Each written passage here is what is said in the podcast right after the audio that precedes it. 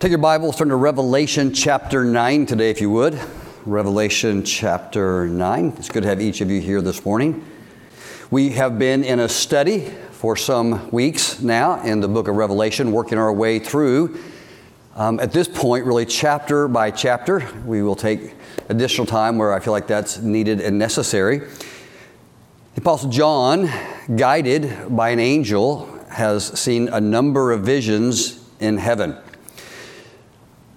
The first great vision was the vision of God's relationship through Jesus Christ to the local churches, and we looked at the seven churches of Asia Minor in some detail.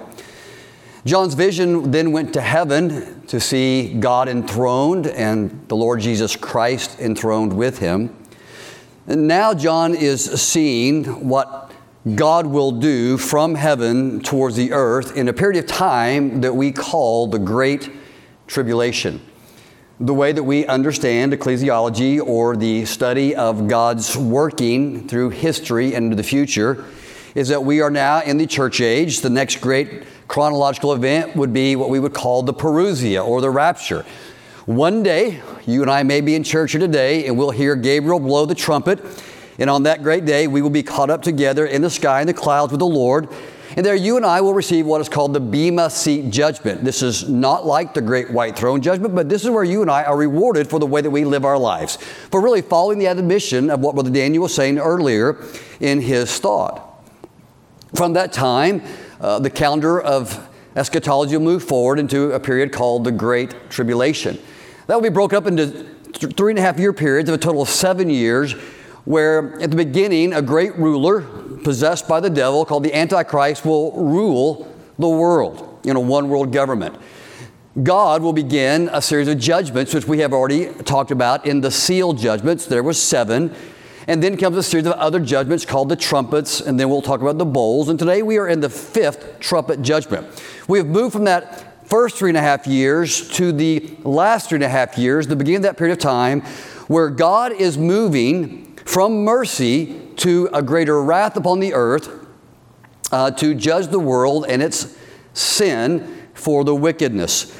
As we've talked about, the book of Revelation, as we study it, isn't necessarily chronological. It just doesn't really work that way, although many of these events could be, but rather it presents just a layer of events happening.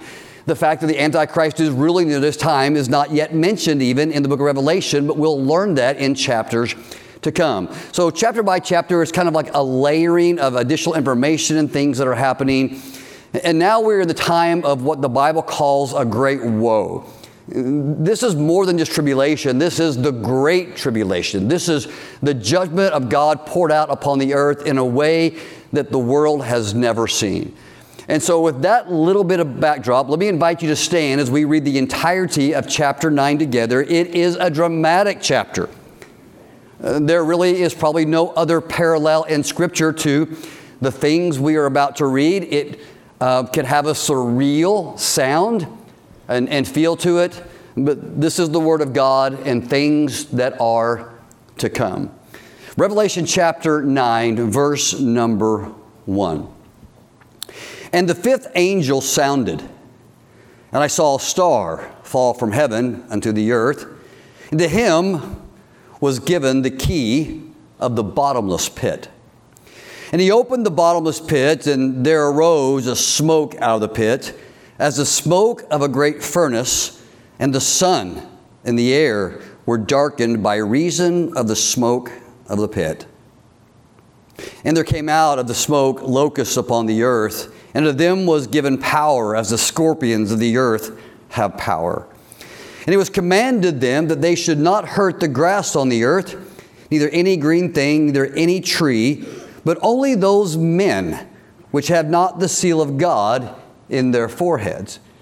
Now, we learned earlier that God did a special work in Israel during this time, and 144,000 Jewish people were saved. There were a great multitude of other people saved, many, if not most of them, martyred during this time. We, we saw them stand before the throne in an earlier chapter.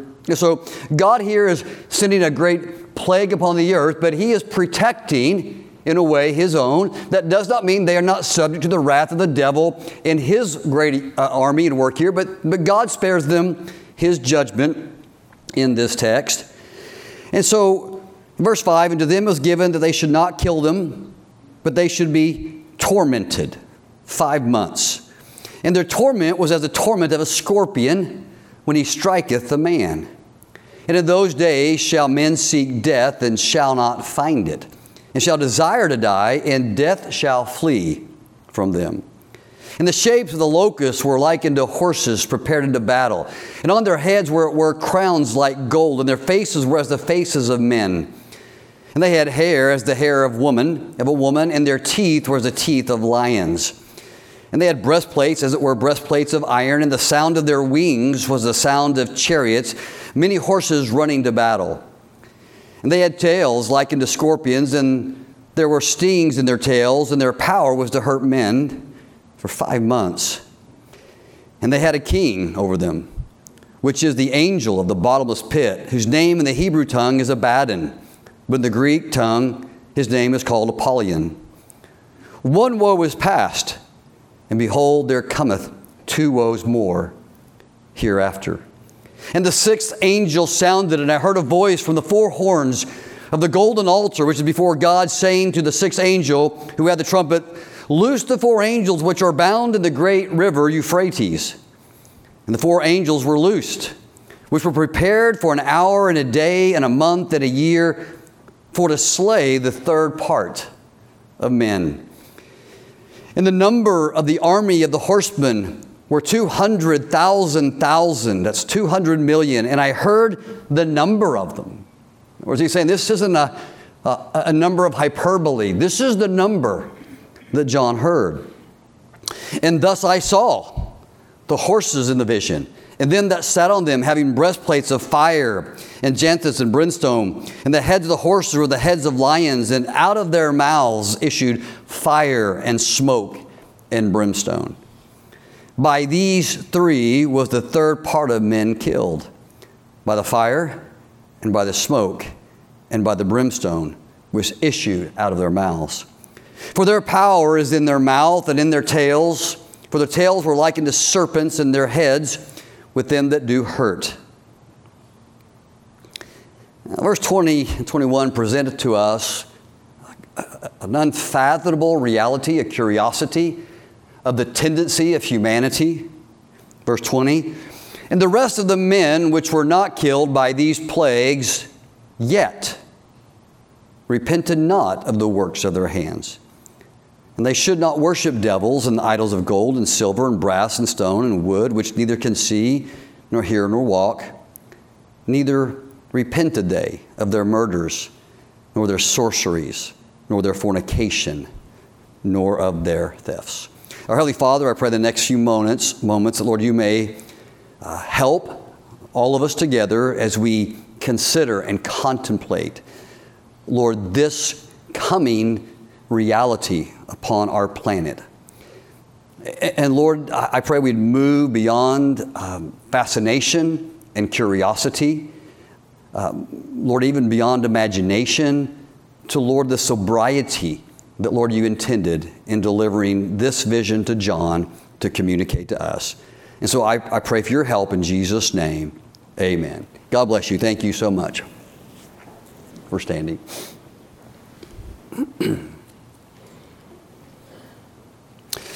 The Bible teaches that mankind lives and exists between two opposing, powerful spiritual spheres. These spheres or powers are seeking followers and attempting to conform followers into the image of either kingdom, power, or sphere.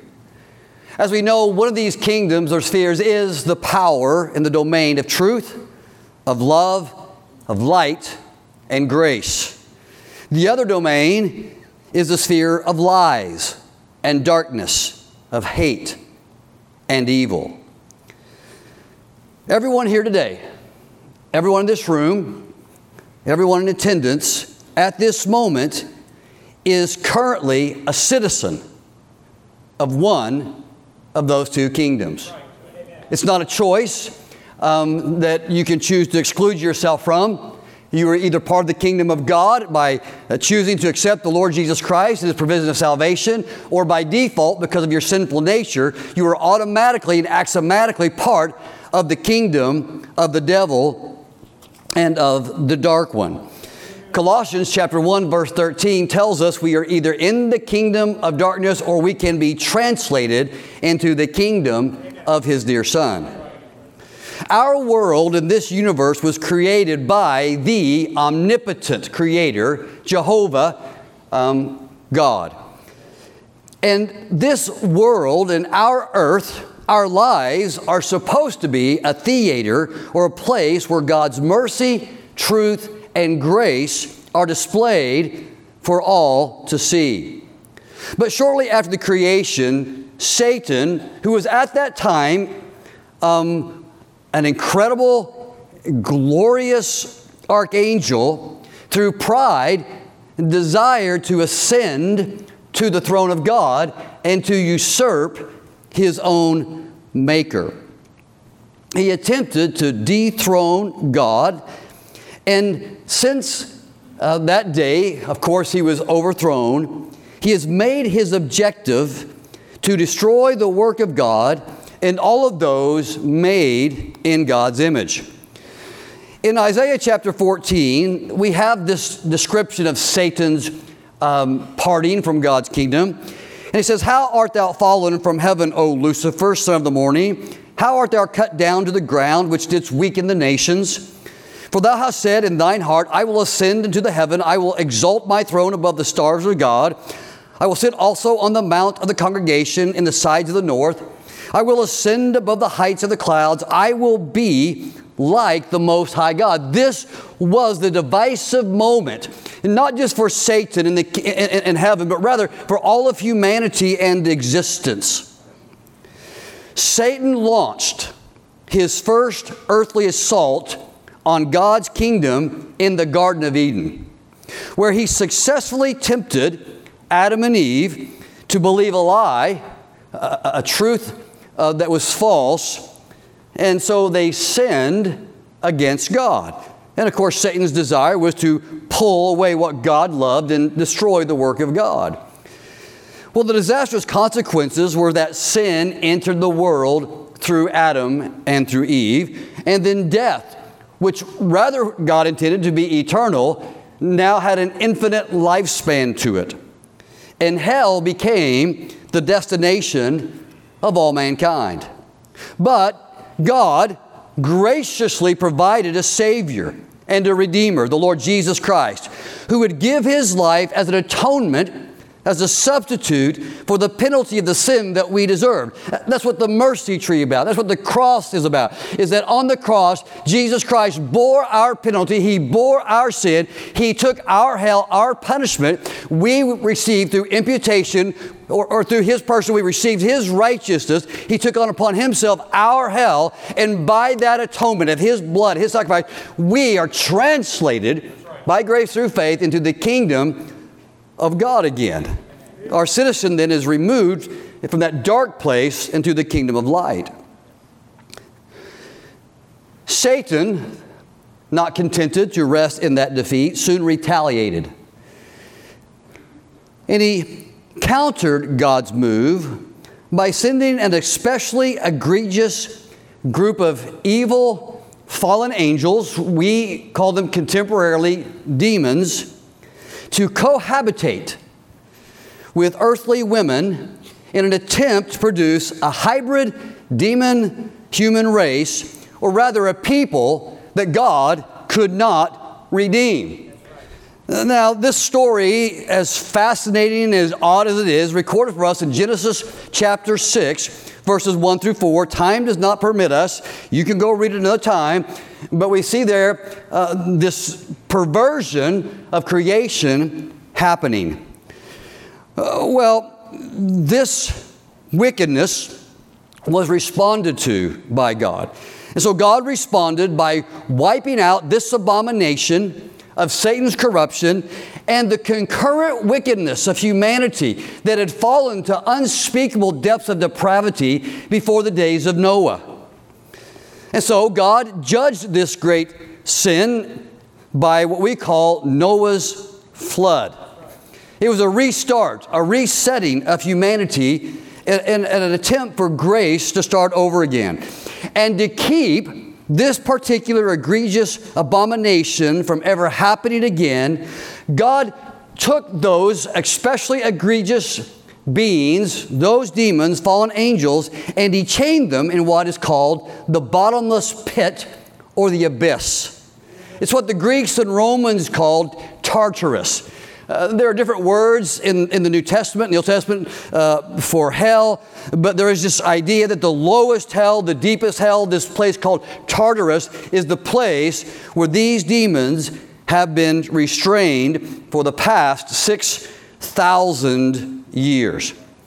In the book of Second Peter, chapter 2, there's a warning about false prophets in the world. And, and this text makes reference to this particular chaining of these, of these demons by God. And let me just read this very quickly. First, 2 uh, Peter 2, verse 1 says, But there were false prophets also among the people, even as shall be false teachers among you, who privily shall bring in damnable heresies, even denying the Lord that bought them, and bring destruction upon themselves.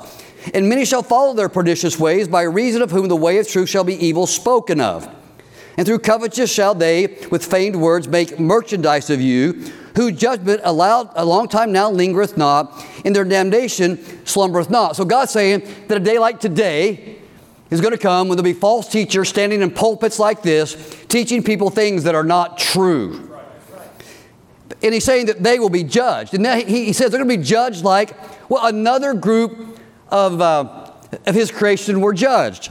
Verse 4 For if God spared not the angels that sinned, but cast them down to hell, and delivered them into chains of darkness to be reserved unto judgment, and spared not the old world, but saved Noah, the eighth person, a preacher of righteousness, and bringing a flood upon the world of the ungodly. So this is a reference to this. And then, and again, in Jude the small chapter, verses 6 and 7, these same angels or, demons referred to. And the angels was kept not their first estate. They left their assigned role. They, they moved to a place that defied creation, that was an abomination. They did something that God saw so vile that required a special punishment.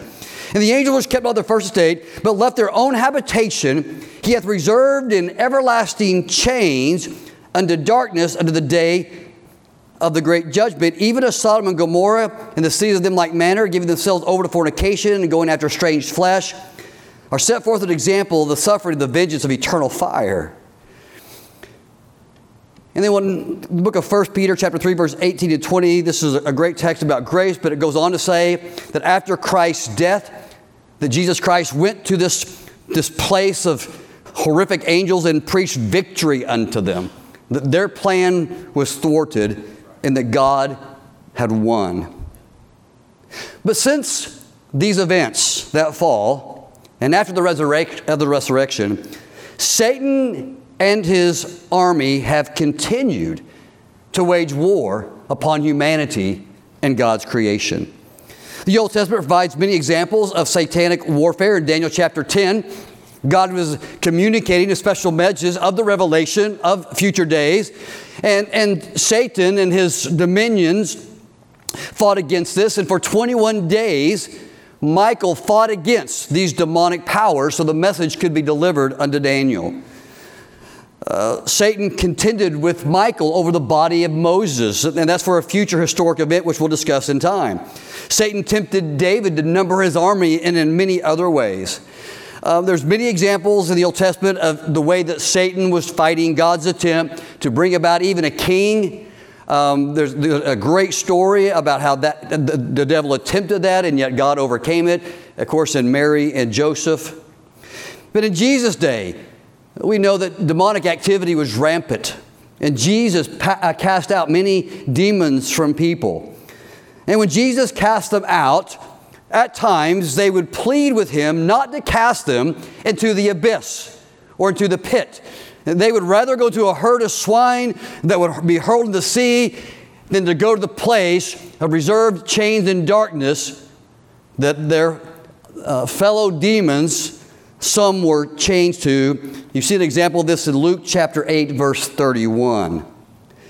Today in 1 Peter chapter 5, verse 8, We know that satanic forces are still trying to steer humanity away from God. That's why the Bible says, Be sober, be vigilant, because your adversary, the devil, as a roaring lion, the same imagery used in Revelation 9, walketh about seeking whom he may devour. Ephesians chapter 6, verse 12 says, For we wrestle not against flesh and blood, but against principalities against powers, against rulers of darkness in this world, against spiritual wickedness in high places. And the book of Revelation in chapter 9 presents to us some of these divisions, these hierarchies of spiritual powers that have always plagued humanity and will so in an incredibly perverse and unique way in the tribulation. All that introduction brings us to our text. So we understand what's happening here and where these angels, these fallen angels and demons are coming from. These angels, under the sovereignty of God, in the last half, the Great Tribulation, um, are part of God's judgment. One of God's attending angels in our text blows the fifth trumpet of God, this fifth tr- trumpet of judgment. The greatest woe the most severe judgment that mankind has ever seen in human history. This judgment follows the seven sealed judgments and the four, tr- the four trumpet judgments that have already come. The four great trumpets that have sounded brought the world into undescribable terror from the sky. Uh, the signs of the heaven, the moon, the sun were darkened. Wormwood fell from heaven, a, a great star that spoiled the, the natural waters, the fresh waters. One fell into the sea, volcanic activity, the corruption, the death of marine life and human life alike. It was an incredible four trumpets from above. And now we see the fifth and sixth trumpet, the great evil arises from below. It rises from the pits of hell, the place of the universal greatest evil.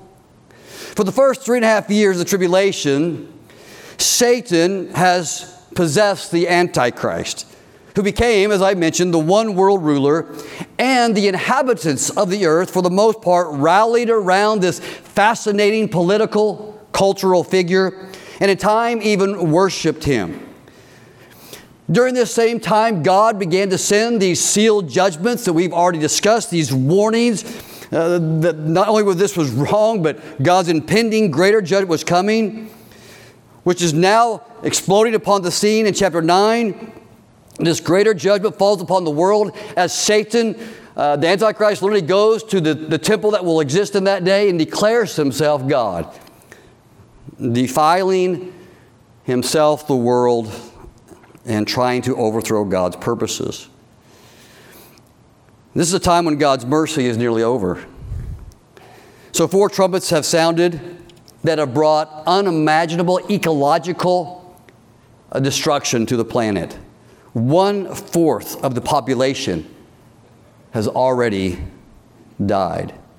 That number will soon reach one third in this short span of time over 2 billion people will perish. In our text, chapter 9, verse 1, the fifth trumpet is blown. And that is blown, a supernatural being falls from heaven. He is in possession of a key that evidently the Lord Jesus Christ has given him, and it is the key to the bottomless pit, Tartarus, this lowest hell. His identity is not stated for us. It could be another heavenly angel doing the, the bidding of God. Conversely, there are some people who think that this may be the devil himself. We know this the devil is the prince of the power of the air. Of the air. He, he can present himself for the throne of God as he did so before Job. Perhaps God gave him this key for this moment. Uh, his identity, I don't know. I don't, I don't know that it matters greatly. I know this. Either way, he, what he does is under the direction and sovereignty of God. Amen. This supernatural being opens the gate of Tartarus. He opens the pit of hell. And as he does, smoke arises so thick that as it ascends to the skies, that the smoke darkens the sun and the moon an ominous sign of impending doom and judgment that is about to erupt upon the earth. Following after the smoke in verse 3, uh, the unimaginable happens. The Bible describes creatures resembling, in the mind of John, locusts that are loosed upon the earth. It is an invasion of numbers beyond imagination. Before I move on, let me stop and add a caveat. Apocalyptic literature uses a large amount of symbolism. And there's some wisdom in understanding what is meant to be taken literally and what is symbolic. Much of this is, is no doubt literal, but it's literal in the mind of the Apostle John. In other words, he, he uses the word like, I think, in this text uh, six or seven times, like it's something he's never seen before. So he said, Well, uh, all I know say it's like this, and it's like that, and it's like something else. Um, his purpose, though, and I, I said this many times, John's purpose in writing the apocalypse, it's not to give you and I a, a timeline so we can mark on our calendars. The foolishness of men over the centuries is, is mystifying that people try to predict what Jesus said no one can predict. So forget a timeline. This is just going to happen. Is that good enough? And neither is he trying to point to just like paint a picture where we could go home and draw out what these creatures look like. That is not a, probably a wise activity to engage in, uh, nor healthy to do on the internet. Just leave that alone.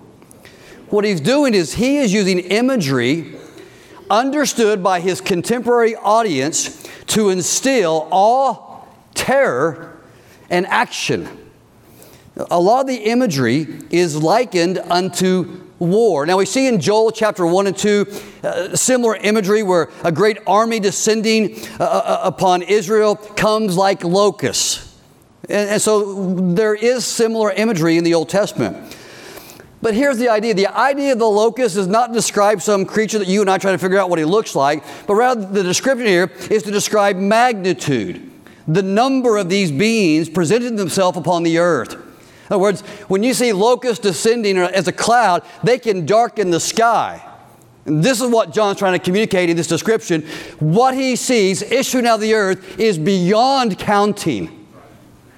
It is also to describe their destructive capability and forces. A, a locust could destroy a country.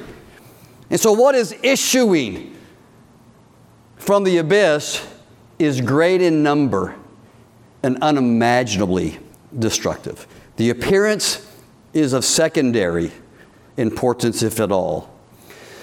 So, in my opinion, the locusts here represent not a human military army. And some people look at this as a way of describing the War of Armageddon. I think that's an entirely different description. My opinion, this represents a literal demonic force let loose upon the earth. Hal Lindsey and those guys can differ, I'm just reading it for what it says. I believe this is a real demonic army, truly ascending out of the pit, having been reserved and changed there for the past 6,000 years to do what they've always wanted to do and destroy humanity. And, and, if it matters to you, I have some reasons for believing that specifically. Number one, a physical war is indiscriminate. You can't throw bombs and tanks and not kill trees and grass and whatever, right? You can't tell a tree, a tank, and a, a, gun not to hit someone who has a mark of God in their forehead. But you can tell a demon not to do that. Smoke comes after a war, not before a war. And I could go on and on and on. But it's there in the text if you want to see it. But they're told, and they're given restrictions, not to add to the ecological disaster that's already fallen upon the earth. Um, God said that was enough at the moment. But rather, these locusts, this demonic army, is given permission to torment, and that word is very specific in the text. It's the same word that we read about as a descriptor of hell. They're given permission to torment humanity as Satan did Job for five months. Now, there's some people wonder why five months. That's typically the lifespan of a locust. Um, it also just fits in the framework of the revelation of seven years. But this five months is a time of torment. It, this is, uh, forgive me, it's, it's, it's hell on this earth. It's, it, it's not just like hell in the torment, it's like hell in that there's this evidently supernatural withdrawing of people's ability to even die. They're going to wish to die and they can't. It's, it's hell on earth. They're further restricted not to harm those who have the mark of God upon them. That would be the 144,000 and those who might be saved in the moment. Yes, part of the terror, I can't imagine, was their appearance. They had the shape of a locust, okay, think segmented body, thorax, legs. They were large like horses, protected to be with what John perceived as an armor. They had false crowns, they were light crowns.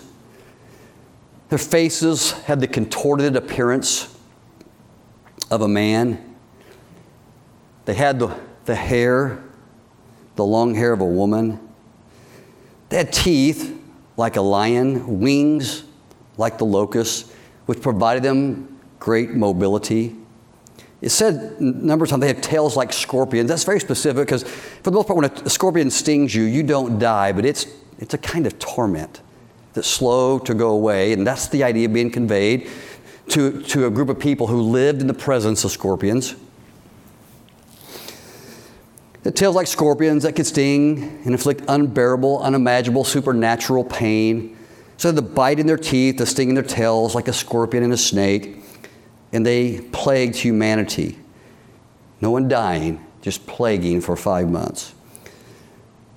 Just maybe a period of, of grace for those who would, unlikely, might repent. But they were organized. Unlike locusts in the Old Testament, the locusts that we would have, you know, grasshoppers, these were ranked in a hierarchy. They had a king.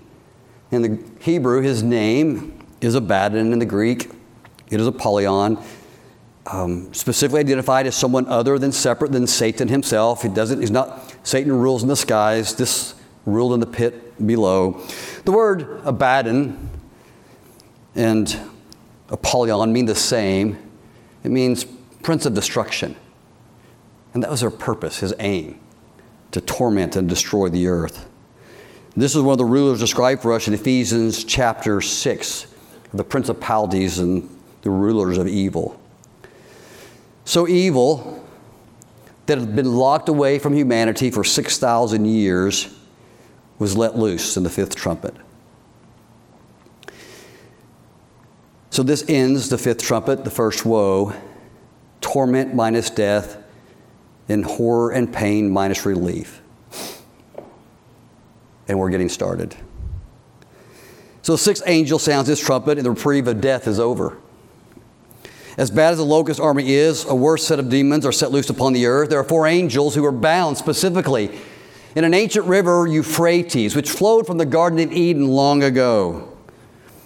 This was the place where there was the first sin. This is the place where close to the Tower of Babel was built. This is the place where the first murder occurred. It was in this area where sin originated that these four demons, yet to be described in the book of Revelation, are bound in that ancient river, river, kept there under supernatural lock and key for this moment of judgment that befalls the earth. Their purpose was let loose simply to do this to slay a third of mankind. The thing they have always desired to do but have been kept from. And these four generals, demonic hierarchy of angels, gathered the demonic hordes of the earth, the sky, and from those underneath. And the Bible describes an army of 200 million. Hyperbole, I don't know. It means a number beyond description. And John saw, saw them, he, he heard them. And they were armed with breastplates upon the rider and the horse. The horses' heads were like lions. They, they, they, had a disposition to kill. The demonic um, ability they had to breathe fire, brimstone, and smoke is what slayed humanity. Like the locust horde, they had power in their teeth and their tails. All this imagery is amazing and fascinating to us, but to the ancient audience that John spoke to, all this was references to demonic. They believed that scorpions had demonic power, and they especially believed in, in, in, serpents being demonic. If you even go back in the Garden of Eden, how did Satan present himself? But as a serpent. Smoke and brimstone in the ancient mind spoke of hell. Battle horses were terrifying to these people. And so all of this was meant to, to portray a disposition of death and intent. In all this description, I have no scriptural reason to believe that this is anything less than a satanic, supernatural, demonic army being turned. And this is the crux of my sermon. Turning on the humanity that has worshiped them.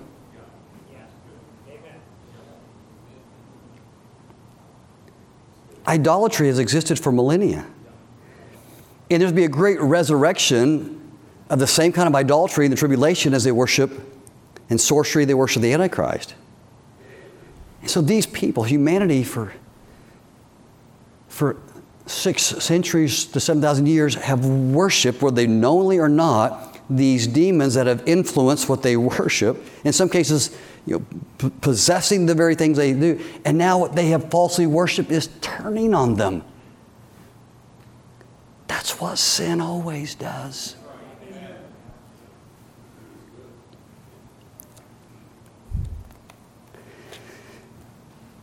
This is the monster. This is the master turning on the servant. Those who have appeared as angels of lights, who've, who've allured and tempted, now they're seen for what they really are. And it's horrific. Sin today tempts us, it beckons us to serve it, and then it destroys us. It's crazy and unbelievable because the delusion of the time and the hardness of the human heart that the majority of humanity that's still left alive will not repent. I don't, I don't know, maybe at this time it's not even possible to repent the delusion has grown so great. But there's some phrases here that absolutely captured my attention. They repented not of the work of their hands. I'm almost, I don't know if I'm almost or not, just hang with me. They would not repent of their priorities. They would not repent of what they had given their life to. Even here. These people refused to change what had been important to them. 2021, they wouldn't repent of their evil ways, of their sorceries, of their murders, of their thievery. This is going to be an echo of last week's application, but it seems to be a central point and idea in the text. Now, please listen. That humanity in its fallenness tends to give itself to that which robs, steals, and destroys it. Okay, stop. You and I, unguided by the Scripture, will give ourselves to that behavior, though maybe pleasant in the moment and alluring and tempting, if yielded to, will destroy us. It is the repeated failure of humanity. Romans chapter 6 you become servants to whom you obey. Well, who are we obeying? This is what we're seeing there in chapter 9 the spiritual forces of darkness. The Bible says, the rest who were not killed by these plagues, okay, stop. Just think. Where are the plagues coming from? Well, they're coming from God. Okay, but in response to what? To the very behavior that's brought the plagues upon you. Other words, they won't repent of the consequences of their actions. Okay, you and I, we, we, we just go, unbelievable. Really?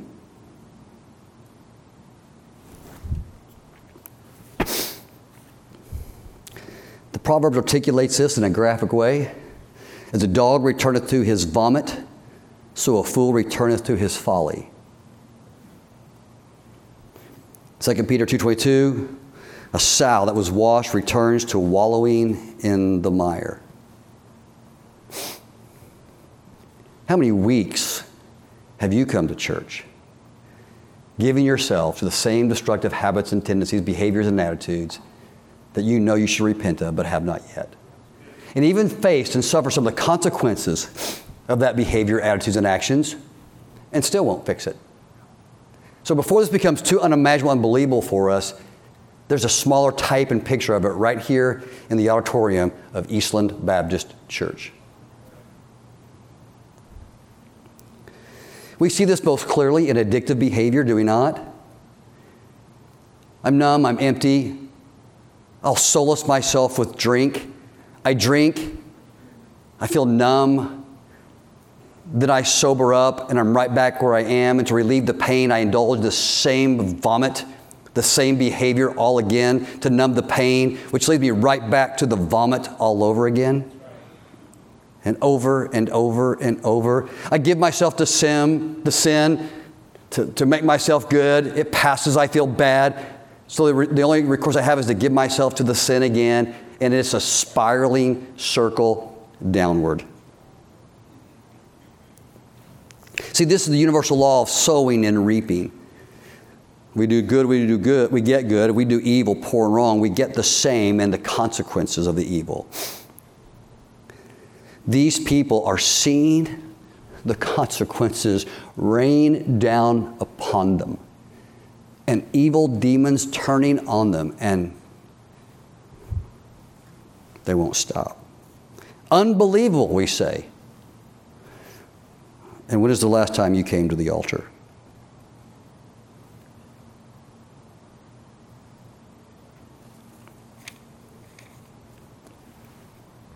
We destroy ourselves in our behavior. We do this in our finances. We do this in our relationships. We engage in the same behavior over and over. We do this spiritually. We live in sin, negative habit, persistent problem, and we wonder why we can't get on top. Why my life's not better.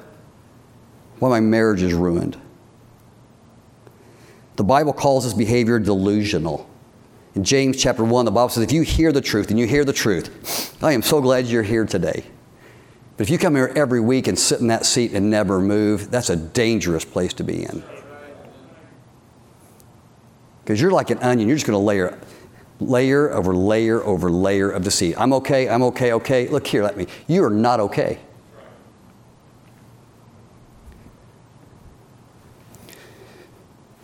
When we hear the truth and do something with the truth, we break the delusion, we break the lie, we break the power of Satan in our life.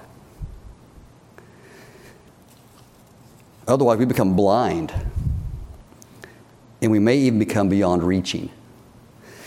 This is the lost world of the tribulation. They are deceived, they're deluded, they're unable to see and understand that they're receiving the consequences, the rewards of their sinful behavior.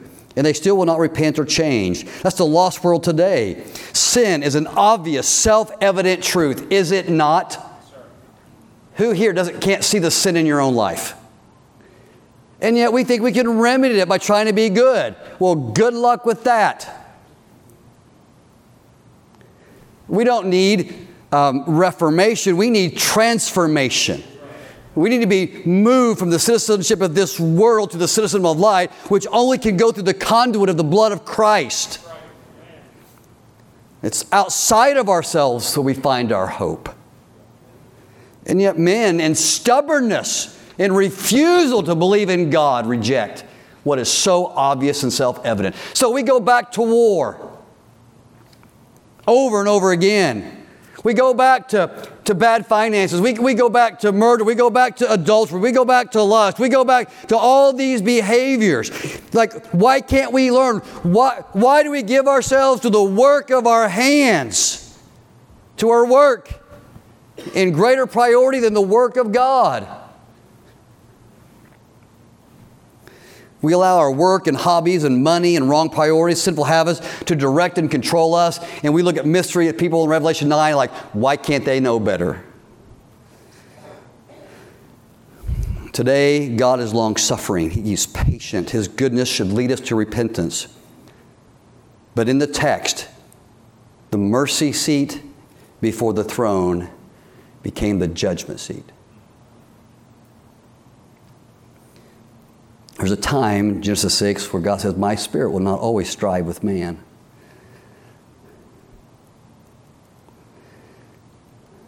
The longer we wait, the harder it becomes to change.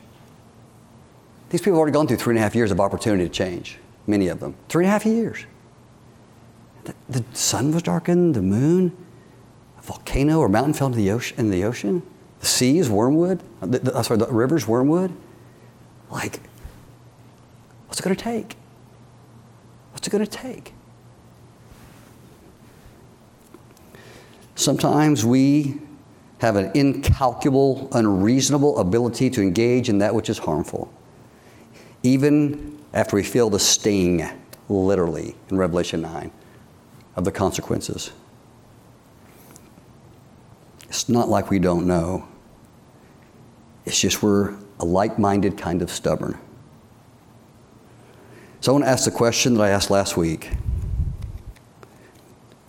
What's it going to take for you to change? To be saved, maybe some of you. And for those who are saved, to like, I've, I've done this long enough. I have to give this area of my life to God. I am stopped living in the delusion, in the lie. I, if judgment's coming for what I'm doing, how about this? I'm going to stop what I'm doing and ask God for grace to live and to do and be something different. In the end, as fascinating as the book of Revelation is in our ears and minds, it was written to change us, to inspire and move us to more holy lives. So, God, help us do that. Let me ask you to stand.